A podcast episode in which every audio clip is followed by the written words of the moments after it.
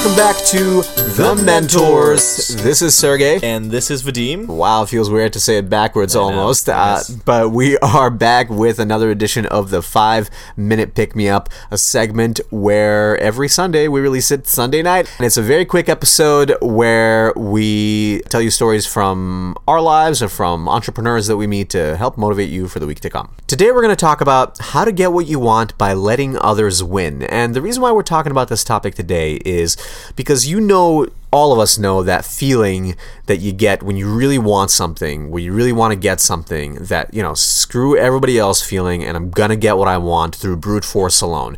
But the fact of the matter is, at least in our experience, brute force in many cases when you're dealing with people, when you actually want to get something from someone, persuade them to give you something, doesn't work the best. So, Vadim, what is that tactic? Because Vadim has a cool story from this week where he was able to employ this tactic and get something that he wanted. So this week, I got a free hat at the Y M C A, and I was really big win. It was a big win for me, and I was really excited about it because I have this other hat that I wear all the time, and I came into the Y to do my workout, and I saw that there was a table there for new members. It was an open house event. I saw the hat laying there. I was like, oh, this would be pretty cool to have, and I, I'm kind of sick of the hat that I'm wearing all the time. Maybe I can get it for free. So about in the middle of my workout, I come up to the gentleman that's sitting behind the table, and I asked him a question, kind of knowing what the answer would be. I said, hey, are these hats only for new members? And he looked at me, he said, yeah, they are. And then I just responded to him very respectful. I just said, oh, okay. And I just kind of stood there, right? Knowingly trying to make him feel maybe a little bit guilty for not giving me the hat for free, but not asking for it flat out right then. And then he looked at his boss that was standing to the side, and he looked back at me, and he said, well, did you want the hat or the water bottle? He was a really nice guy. And I said, oh, well, if you don't mind, you know, I'd love the hat. And then he looked at his boss again, and his boss just his shook boss. his head.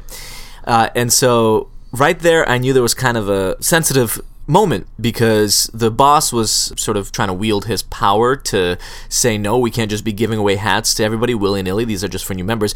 And the gentleman that was behind the table was just trying to be nice and I guess wanted to make my day, so to speak, because for him it felt like nothing. And so he looked at his boss and he quietly said, as I stood to the side, well, but we have a bunch of these out back. Maybe it's not a big deal. And his boss kind of just didn't say anything because he clearly felt a little bit embarrassed to completely deny me right up front. In that situation, obviously, I could have tried to be a little bit more aggressive or pushy with the boss and saying, hey, like, why not? You guys, come on, you guys have a bunch of these out back. But I, I, did, I don't like that kind of tactic. And honestly, I don't think it's that effective to try to guilt trip people. And usually, if you're too aggressive, they're just going to be stuck in their own ways. And they're even more likely to uh, not yield, let's say, to, to what it is that you want. And so in that scenario, I decided to empower the boss. I didn't want to press it any further. And I just said to them, you know what, uh, I'm just going to come back here closer to the end of my workout. You guys are done at eight o'clock, right? And they said, yeah. And I said, if there's still any hats here lying around, maybe I can have one. So it wasn't pushy at all. And basically, I kind of let them sit with it and walked away. I came back thirty minutes later, towards the end of my workout, at seven thirty, and as I was walking to get a towel, I kind of looked at the gentleman that was behind the table. His boss actually wasn't standing there anymore, and he just handed me the hat. And I said, hey, thanks a lot, I really appreciate it, man, and don't worry, I'm going to wear it a lot. You know, right, free marketing for the Y M C A. And then, on the way out, after I was already completely done with my workout and I showered, I saw the boss standing there. And I knew that if I would see him, I was going to say this uh, ahead of time. And I said to him, hey, man, this is a great late Christmas present for me, I really appreciate it, and I patted him on the back and he smiled and, and I walked away.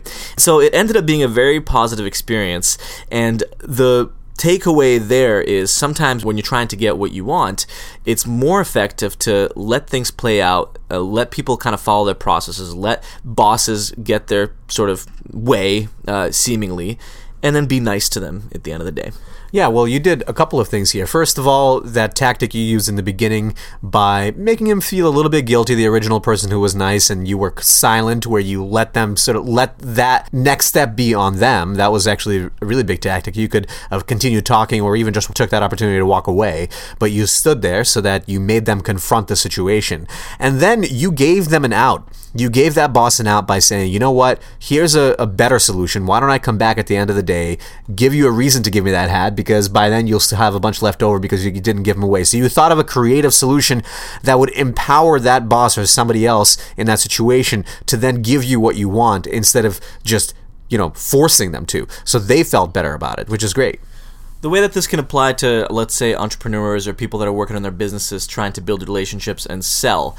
Let's say that you're trying to get somebody important on the phone and uh, you're trying to get past a gatekeeper, a secretary, right? This is pretty common in sales, and some people, they try to trick gatekeepers and secretaries. Uh, they, they lie. They're, they, they just have different sales tactics that are a little bit more aggressive. But a lot of times, a more effective way of doing it is twofold. One, understand that it's another human on the other line and build a relationship with them, right? If they're secretary, if they're uh, executive assistant, executive sometimes. assistant, if they're a front desk person, receptionist, it doesn't matter. They're still human. They're doing their job. And so try to get to know them too. Don't just try to bulldoze through them in the conversation. They're a part of the process. And so have a discussion with them, get to know them. If you're nice to them, they'll remember you. And when you call back the next time, they're more likely to throw you a bone and give do you a favor and maybe even patch you through to the person you're trying to reach. And if you're making them, that person, feel like they're being helpful to you, they're helping you solve a problem. Hey, I'm trying to get to your boss, and I was told that this is something that could actually, a product or service that could bring a lot of value to him, so I just want to run it by him. If you could help you find fifteen minutes, I know that you know his calendar better than anybody. Maybe there's a fifteen minute window next week I can talk to him. And so you, when you're making that person feel valued and feel like, you know what, your job is important and you can actually help me do my job, they're way more likely to try to do it, try to help you, rather than if you were treating them like they're nothing and, hey, no, I need to talk to your boss. So respect the person and respect the process. They're there for a reason. They want to keep people away from the decision maker, boss, or whoever, because their time is very valuable as well. And so this is their process. You're not likely to change their mind just by trying to get your way. And that's the same thing that I did with the Y M C A. I was respecting the process. You know, the boss clearly had a mandate where he wasn't supposed to give away those free hats. The gatekeeper clearly has a mandate where they're not supposed to let most people through to the boss. And so respect that, understand it, and try to work around it. Vadim and I challenge you to try it this week. It could be when you're on the phone trying to argue your cable bill, which has happened to us in the last couple of weeks and it actually worked. It could be with your boss that you're working with. It could be anything, really. Situation where you're trying to get what you want, but you're facing a person who's not necessarily willing to give it to you. Try being nice to them and value them and help them help you. And we think that you actually might end up getting your way by the end of the week. Hope you have a wonderful week, and we'll see you on Wednesday.